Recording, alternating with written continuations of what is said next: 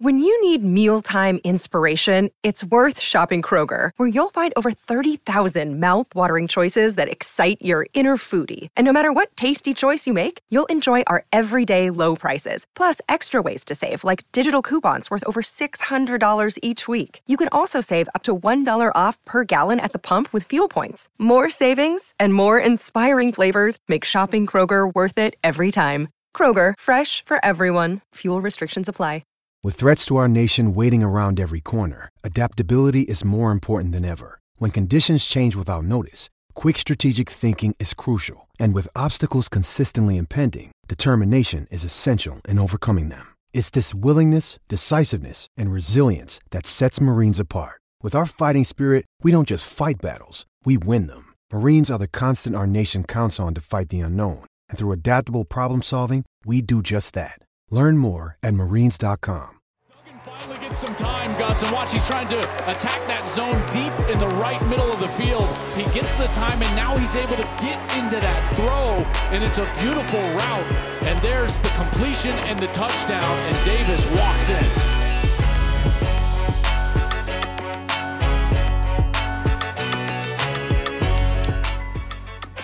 Hey, hey, what's going on? Joel Klatt here. It is the Joel Klatt Show. I am uh, super excited about this week because we just had an epic week of college football. Uh, listen, uh, every week I see, I, I feel like every Saturday gets a little better as the season goes on, and that's certainly how I felt last week. So there is so much to get to. Uh, remember, if you are new to the show, thank you for joining us here at the Joel Klatt Show. If you haven't left us a review or rated the podcast, go ahead and do that. Subscribe to the podcast so you know uh, exactly when they hit, and they'll be right there for you wherever you get your podcasts. And uh, just remember always Monday, Wednesday, and Thursday here during the season. So we've got a lot to get to. Okay, there was some epic games and some epic matchups. Uh, before I get into really the meat of what I want to talk about, the the Big winner of the day, Georgia.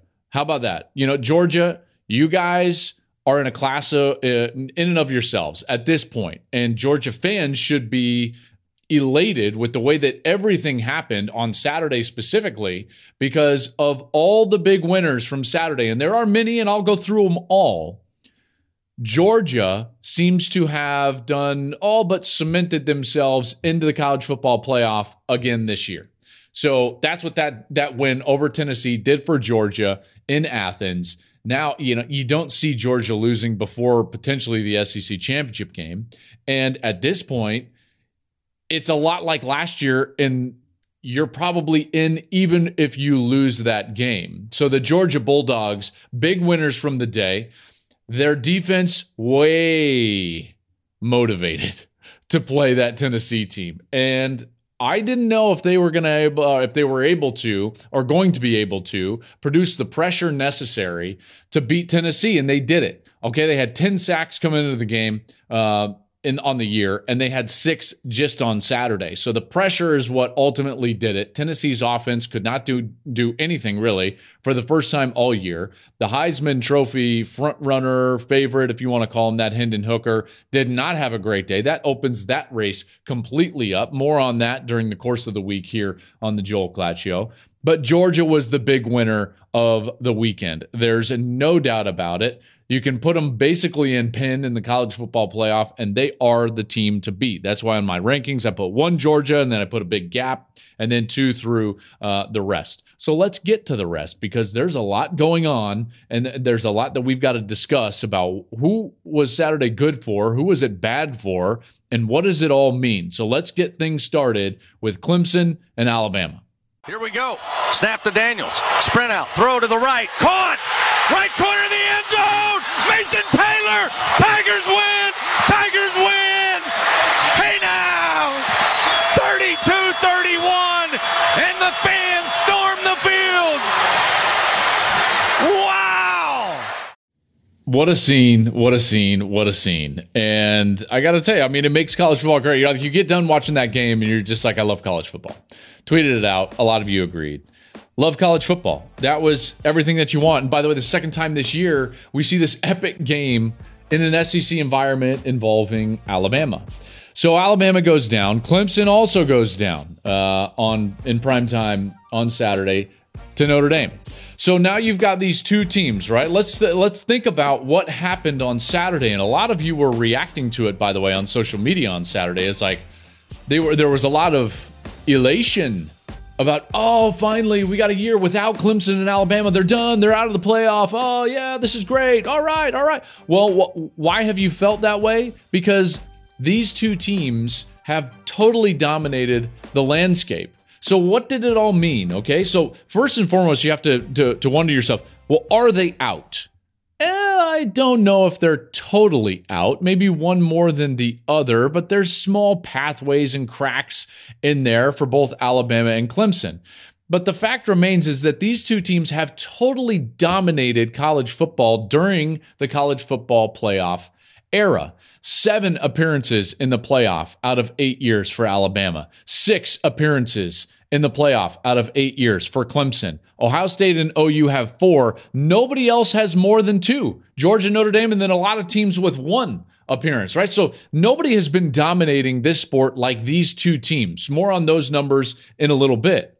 So you have to wonder to yourself, like, well, who does this help? Okay, so if Clemson and Alabama might be falling by the wayside, who does this help? Well, I think there was one team in particular on Saturday that probably should be more happy than any other because their path got totally cleaned up in front of them. I was in Fort Worth, Texas, getting ready to call that TCU game. And the conversations that I kept having with Frog fans and, and even people within the program were like, hey, do we control our own destiny to get to the playoff? And I was honest with them, just like I was honest with you last week. And I said, I don't know. I don't know if you do, because at this point, uh, the committee clearly values, at that point, Alabama and even Clemson, uh, without the resume, Clemson didn't have the resume, over what TCU was doing. So even if TCU were to win out, all things being equal, uh, it was a question. There was going to be a debate at the end. And I'm not saying that there won't be a debate at the end now, but boy, doesn't it seem a lot cleaner for the TCU Horned Frogs? Those froggies all of a sudden have a clean path to the playoff. You can, I think, argue that now with only the potential of three uh, Power Five conferences having an undefeated champion at the end, the SEC with the potential of Georgia, the Big Ten with the potential of either Ohio State or Michigan, and now the Big 12 with the potential of TCU. The bottom line is, I don't think that the committee will leave out a Power Five champion that's undefeated if there's only three undefeated Power Five champions. So you get what I'm saying here? Saturday was great for TCU, great for them. They come back. It was a little harder than maybe you would expect against Texas Tech, but that's the Big 12. Remember, there's not a lot, a, a lot of margin between every one of these teams. And so now I think TCU can clearly say if we win, we are in. Now, that's going to be really difficult. Why is that going to be difficult? Well, they go to Texas, to Baylor, and then they host Iowa State. They likely lose one of those. I think that they clearly go to the Big 12 championship game, but when you're talking about the playoff, that is a really tough road, in particular, those two road games, and what I would consider the other two best teams in the conference at Texas and at Baylor. Quentin Johnston has got to get healthy for them, their wide receiver, in order for them to run that table and be an undefeated Power Five champ for that clean path. So that was number one. Who did the Clemson and Alabama loss help? Number one, TCU. Number two, Tennessee. Tennessee, regardless of what happened in Athens, you look at it now, and from my perspective, Tennessee has a pretty clean path to the playoff. Why? Well, there's only three potential undefeated Power Five champs. It's kind of the exact same argument I was just given for TCU. It cleans it up because now there is an argument for number four, regardless of what happens. Tennessee's going to be in that argument. If you're 11 and 1 with your only loss to Georgia in Athens, there's absolutely an argument there for Tennessee. In fact, I think that their playoff hopes are about as equal as they were going into the game as an undefeated, as the number one team in the playoff rankings. They still have a great win against Alabama at home. And this is still a team that, even if they, you know, if they win out at 11 and 1, I think they have a great chance. They avoid, by the way, and this is the big one, they avoid the Bama Georgia SEC championship game. So, why is it helping Tennessee so much? What happened on Saturday is because they avoid that one loss Bama SEC title, with Georgia being a one loss non champ. And then it's like, are we really going to include a third team from one conference? See, I don't think the committee would do that personally. And because of that, now it cleans it up for Tennessee. They're clearly going to be the second team from the SEC, so long as Georgia goes in there and takes care of business, let's say against um, LSU in that SEC championship game. So that's number two. The third group that it really helped out, Clemson and Alabama's loss, uh, was the Pac 12. And I think that that's pretty evident. It helps Georgia, or excuse me, Oregon, clearly. It helps UCLA and it helps USC. Now, if you're just going to look at it from a Pac 12 perspective, yeah, their path is is I think a little more clearly defined now. But you can also say and argue UCLA and USC might have a better chance than Oregon. Now, that's not suggesting that I think they're better than Oregon. I'm saying that they may have a better chance than Oregon. Only because in the event that this Pac 12 ends with a one loss champ. If it's USC and UC, or UCLA, they don't have the Georgia game hanging over their head like Oregon does. See, because if Oregon is that team, if they're the one loss Pac 12 champ, all else being equal, let's just say, sake of argument, that the two teams being argued for in that 4 5 slot are Oregon and Tennessee. Well, I don't know what to tell you. I think Oregon might lose that argument. Now, I don't agree with that. I think that we should be taking and honoring championships, but the committee over the last 8 years has not been very consistent. They don't honor championships when they're when they should, and they tend to be a little bit brand biased. Now, I'm not saying Oregon and Tennessee are all that different as it relates to brands, but I am telling you that one conference and their brand clearly wins the day in that argument, and that would be Tennessee. So, I think Oregon still has some work, but boy, UCLA and USC as a one loss Pac 12 champ, I think they would win the argument over a Clemson team that basically has no resume at this point. And so it clearly opens up a path for the Pac 12. So the three groups that were most happy with what happened in South Bend and then down in LSU were TCU, Tennessee, and the Pac 12. There is a fourth group, but it's not a specific group. I think it's a more overarching group. And the overarching group is, I think, the college football playoff, and maybe even you could argue college football as a whole. I'm not in, in the business of saying like it's better for the sport when the big brands lose, but I will tell you, I think it's better for the health of the playoff if we start to get more participants in the playoff. I just showed you the numbers earlier. These two teams, Clemson and Alabama, have totally dominated the last eight years, and good on them and good for them. I'm rooting for them to always be great, okay? But at the same time, when you have a year in which you could see, hey, we might get some new blood, I do think that that's good because I've argued, and I think correctly, that there are too many fan bases that feel marginalized on the outside of the top of college football. And I think the more teams and fan bases and programs that we can bring into the fold, the better. That's just kind of point blank period for me. So when you look at Alabama and Clemson, there have been 32 spots available in playoffs so far over the eight years. They've occupied 13 of those spots. 13. That's 41% of possible playoff spots have gone to two teams. They've represented 10 of 16 spots in championship games in the Natty. That's 63%. And they've represented five of eight titles. Good on them. I'm telling you, that's what they should be doing. They should be trying to dominate. That's 63% of championship game spots and 63% of the titles so far in the last eight years.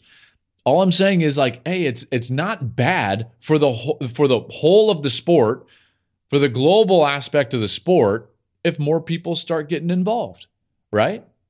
I think that it could be decent in that respect to have a little bit of new blood, to have more teams uh, with skin in the game as we get into the middle of November and then ultimately into the end of November. So that's who those losses were good for.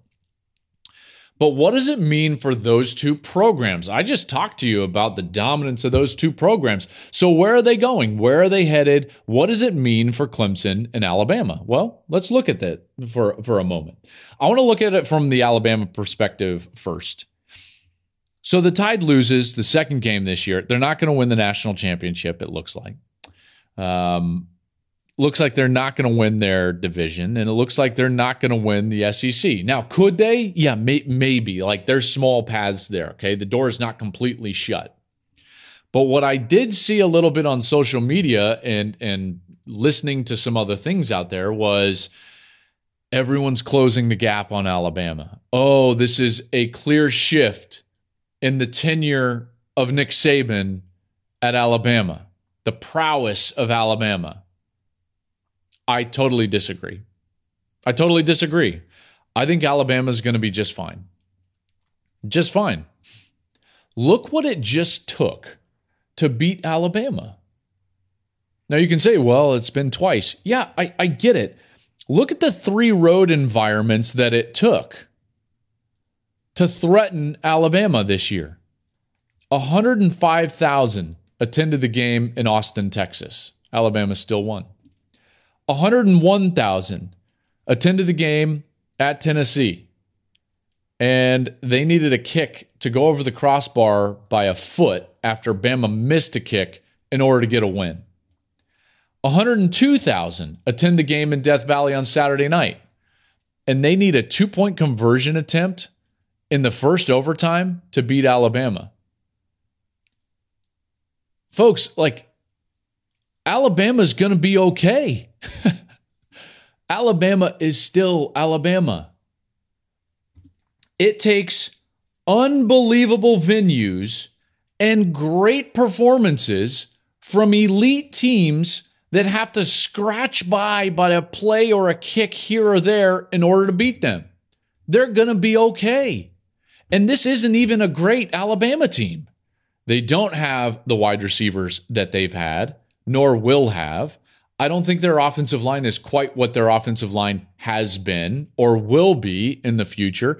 You think Nick Saban is not going to recruit at the level necessary to rebuild those two areas of his football team? You're out of your mind.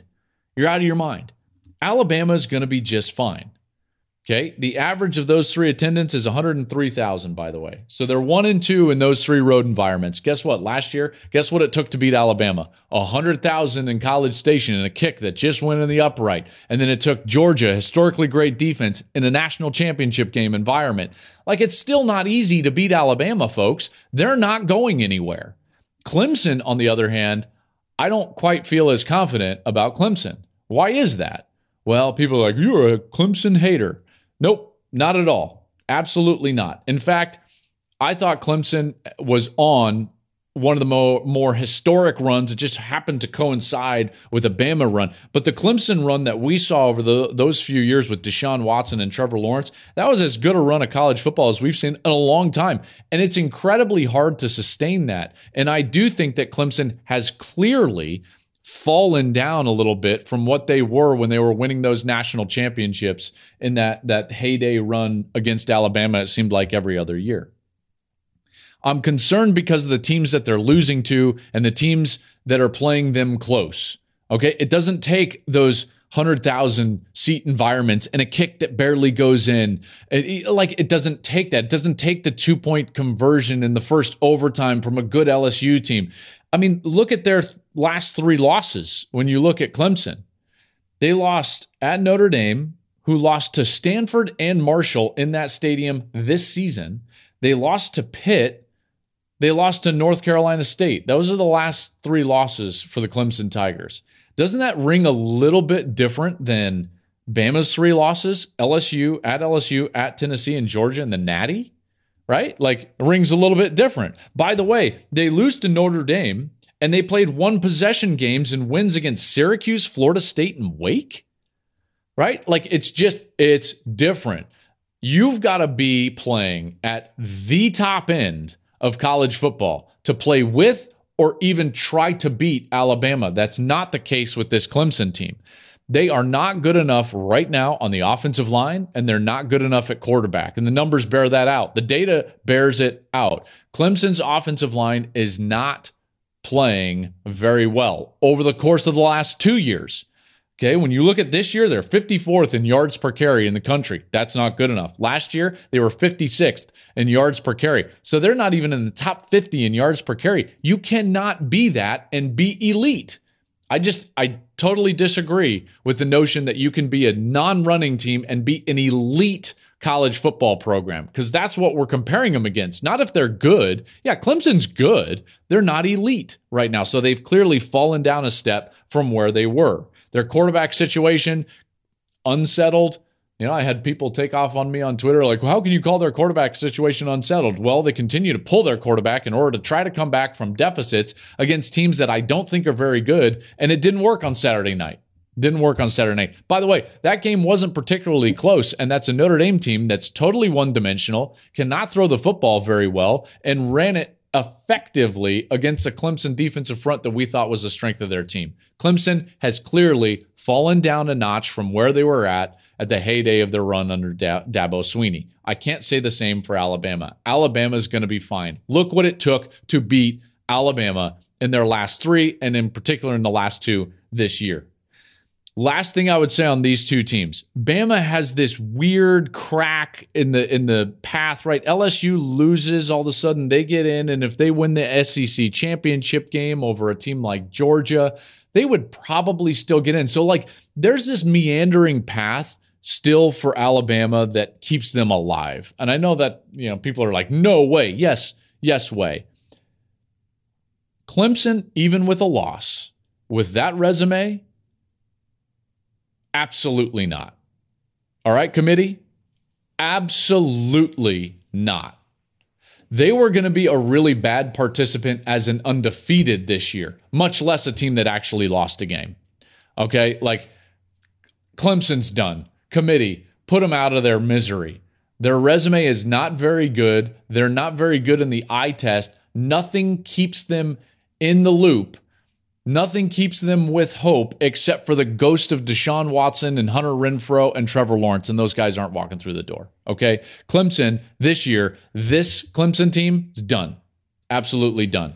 Hey, folks, it's your man, Keyshawn Johnson, here to talk about Angie, formerly known as Angie's List, your go to home services. Marketplace for getting all your jobs done well. Now, you might be wondering, what exactly is Angie? Well, let me tell you. It's the nation's largest home services marketplace, connecting over 150 million homeowners with skilled professionals to tackle any project, big or small. As a homeowner myself, I always have things I want to work on for my house, whether it's general home renovations or fun projects like putting in a pool. With over 200,000 pros in their network, Angie makes it a breeze to research, compare, and hire pros, ensuring every job is done well. Whether you're fixing a leaky faucet or planning a full kitchen renovation, Angie's got your back. And get this, folks. Angie's pros aren't just any old contractors. They're your neighbors, often running small businesses right in your community. Plus, they've been rated and reviewed by others in your area. So you know you're getting quality service. So why stress over home projects when you can turn to Angie? From finding the best price to scheduling a pro at your convenience, Angie's got you covered every step of the way. So get started today at Angie.com. That's Angie.com or download the app today to get started on getting all your jobs done. That's Angie, your trusted ally in home services. All right, let's move on. Michigan, Ohio State. Why did I change them in the rankings? Here we go. And the ball game is over as the two teams leave their sidelines and go to shake hands. Michigan improves to 9 0 on the season with a 52 17 win and stays on a collision course with Ohio State. All right, so so Michigan and Ohio State clearly on a collision course at the end of the month. And I sat there and watched those games and I've I've watched a little bit of the film already today of, of those two teams. And and here's the deal. I moved Michigan ahead of Ohio State in my poll. Now, you could say, like, well, it's the weather. Okay, I understand that. But there is a truth right now about what I believe about these two teams. There's my top 10. Georgia, clearly. Michigan 2, Ohio State 3, TCU 4, Tennessee 5, Oregon 6, LSU 7, Bama 8, UCLA 9, Utah 10. That's my top 10. So Michigan goes above Ohio State. Why? Here's why. Ohio State may have the higher ceiling, but Michigan has the higher floor at this point. And I hear you, Buckeye fans, about the weather on Saturday. I hear you. And I, by the way, I understand it better than you do. In 2005, I had to play a game against Iowa State in which there was a tornado. No, not just like, hey, you know, we played the Cyclones. No, no, no. There was a tornado delay before the game. So we delayed the game for about an hour and then we had to roll out there and it was like 35 mile an hour wind right in our face in the first quarter. So I get it. I get it better than you do. But here's the here's the problem. Here's the problem, Buckeye fans. You play in the Big 10. There are going to be elements.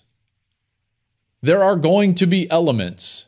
You see, we shouldn't be sitting here with one of the most talented rosters in all of college football, with an offensive line that's experienced and as big as what Ohio State's is, with an offense that can produce the run game that it has under Ryan Day, we should not be sitting here and and Buckeye fans should not be sitting here furiously updating their weather apps checking on November 26th because that's what's going on. Ohio State does not run the ball well enough, and they're not tough enough on the line of scrimmage on the offensive side to overcome the weather. Their passing game is unbelievable. It's the best in the country. All due respect to Tennessee, it's the best in the country. And yet, if they cannot play a physical game in the elements, then who knows?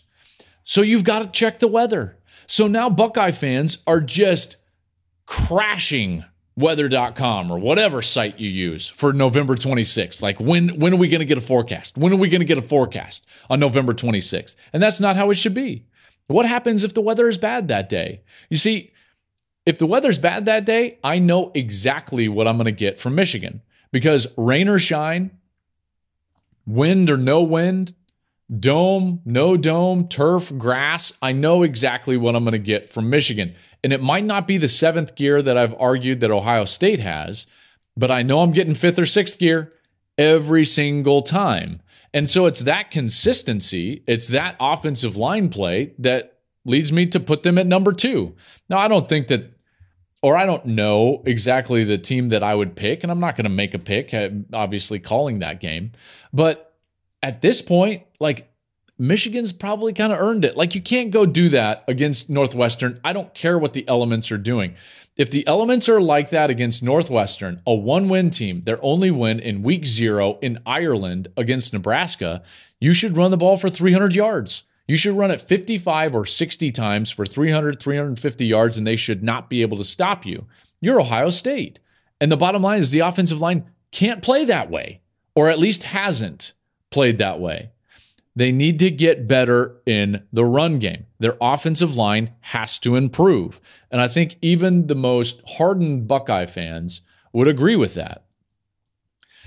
Let's just put it this way I'm more concerned for Ohio State in the next three games than I would be for their potential last three games. So they're going to play Indiana in the shoe this weekend. I'm coming into town, by the way fun, fun week to have this take, Joel. Going to Columbus. Uh, Buckeye fans, listen, you you and I both know that this is this is true. Everything that I'm saying is true. You play in the shoe this weekend, Maryland next week, and then back in the shoe against Michigan. I'm more worried about those three weeks because of elements. I, I mean, Who's like, what happens if you get a torrential rain? What happens if you get the wind again and it's not a one win Northwestern team that you can kind of like ugly by 21 to 7? What happens if it is a team like Michigan on November 26th that doesn't care what's going on with the weather and plays on their terms and is consistent, right? Like you've got a problem all of a sudden. So I'm more concerned in those three weeks than I would be for them in like in a dome in Indianapolis for the Big Ten championship game, or let's say like the Fiesta Bowl in a college football playoff semifinal down in Glendale, at Arizona in a dome, or in a national championship in LA in SoFi Stadium. Like in those three environments, heck, Ohio State, I'd put you up against anybody. In fact, I'd love to see it. I'd love to see Ohio State play Georgia. I think those are the two best teams at the top end in the country right now. So I'd like I'd love to see it. But can you get there? I don't know. I don't know because the offensive line is not good enough to sit there and play a physical run-oriented game. They have to throw the ball. It was laid bare against Iowa. It was laid bare against Penn State. And to some degree, even though they averaged five yards a carry, it was laid bare against Northwestern. Like you got to go out there and just dominate them, right? Like you should be able to do that. And they didn't do that. Michigan is a little bit more consistent. They're also a team that has been totally dominant. They have not been tied or they have not trailed in any fourth quarter all season. So, why is Michigan up there at number two? Well, it's because of that. And the bottom line is, I know Ohio State has a lot of money, but guess what? In the next two weeks, three weeks before November 26th, you can't build a roof over the shoe. And so, checking the weather app, that's a tough. That's a tough proposition. That's a tough proposition. Michigan two, Ohio State three, at least for now. Last thing before we get going tonight, scheduling. Go ahead.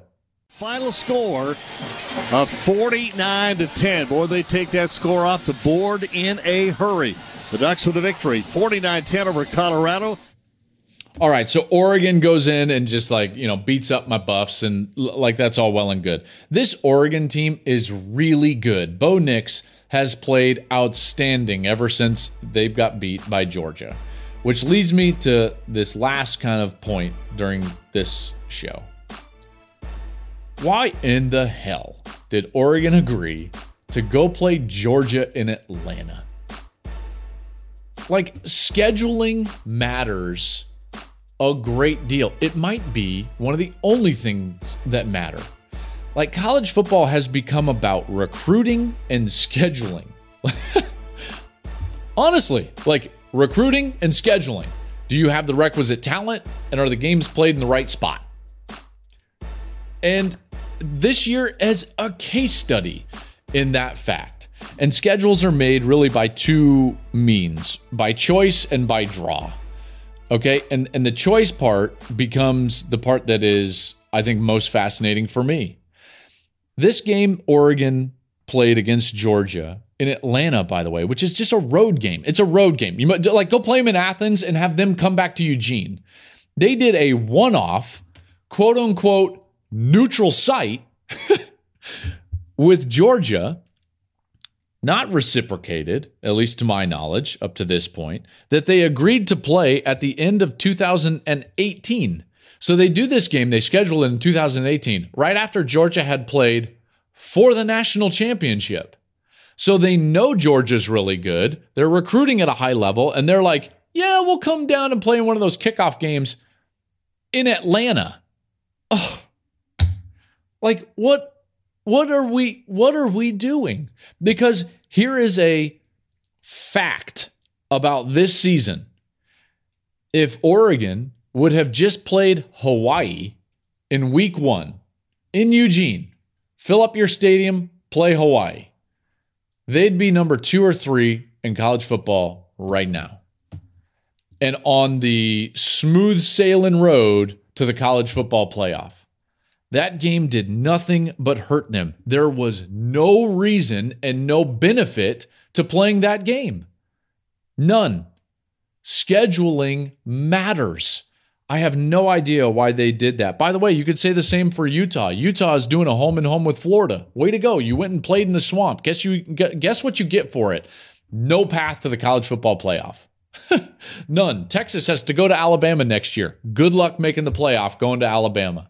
Why is that? So, like, Why is that, Joel? Like, why do you just say that right now? By the way, Florida going to uh, to Utah next year. They're going to Salt Lake. Well, good luck. You could make a magical run through the SEC. You're likely to have at least a loss. Why? Because you're going on the road to a good quality opponent, and this is where the draw matters. Okay. So you can choose your non-conference opponents, and clearly Oregon chose poorly, but then the draw within your league look at the the discrepancy between what's going on in your home games and your road games if you're a good quality team in college football. I touched on it a little bit last week, but look at these numbers. And by the way, how about this last weekend? Notre Dame at home, they get a win, right? Georgia at home, they get a win. Um, LSU at home, they get a win. Case study. Case study. There have been seven this year top 10 matchups that we've gotten in college football. Do you know the road team? Guess, guess, wait for it. 0 and 7 in those games. There have been 11 top 15 matchups in college football this year. Guess what the road team's record is? 1 and 10. The only win in a top 15 matchup so far is Ohio State at Penn State. So, what are we doing? What are we doing as far as scheduling goes? Well, you got to have the right schedule when it comes to your conference draw, but you better choose to play the correct schedule in the non conference. And that's not good. This is why, folks, this is why we've got to expand the playoff so that we can incorporate and play these games in the non conference, so that we can have these games in the non conference. And yet, there's still a clearly defined path to the postseason for anybody that plays those games in the non conference. Because right now, these teams are not being rewarded for taking or playing these games. They're not. And you could say to yourself, like, well, what if Oregon were to beat Georgia? But they're not going to, right? Because look at the numbers seven top 10 matchups. Road team 0 7. You just don't beat good teams on the road. So why agree to go play them in those environments, even in home and homes? Because then you're flipping a coin based on the year of where you're going. Alabama, what did I tell you about earlier this year or earlier in this episode? At Texas, 105,000. At Tennessee, 101,000. At LSU, 102,000. They got screwed by the draw and the choice. So they lose those two games in that regard. The schedule matters in college football. And that's why we need an expansion of this playoff. We need the defined path to get to the conference championship game and to win your conference so that we can still have these games in the non conference because right now there's no incentive to playing them and ADs are going to stop scheduling them. Even, by the way, Ohio State and Notre Dame, so they play in, in this year in the non conference. Is that really helping Ohio State all that much right now? No because you beat them and it's like, well, they're no good. They're, they've got a loss. This sport just doesn't lend itself to those matchups. So, in order to keep them, we need to define the path to the postseason. I think that's a critical, critical part to all of this. Schedules matter, folks. And in a, in a sport in which we're all chasing after one championship, we all play very different schedules. Very different. Utah and Oregon are playing basically six true road games this year apiece, while Michigan and Ohio State are playing four true road games apiece. We need to fix that. We need to fix that. And I think we can do it through the expansion and through a couple of other means that I've talked about before, but that can be fixed and hopefully should be and will be in the future. Okay, so that's going to do it for this episode.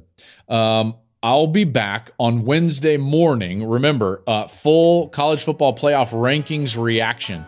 So I will tape that right after uh, they release those rankings.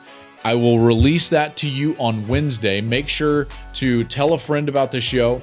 Make sure to come back and subscribe, rate, review us so that we have all that. If you want to follow me on social media, I'm Joel Klatt at Joel Klatt on Twitter at Joel underscore Klatt on Instagram. And you can follow this show on all the social media platforms at Joel Klatt Show. Thank you for listening. Thank you for watching if you're watching out there. Gotta love this sport. It was a great Saturday. I hope you love these thoughts, and we'll do it again on Wednesday morning.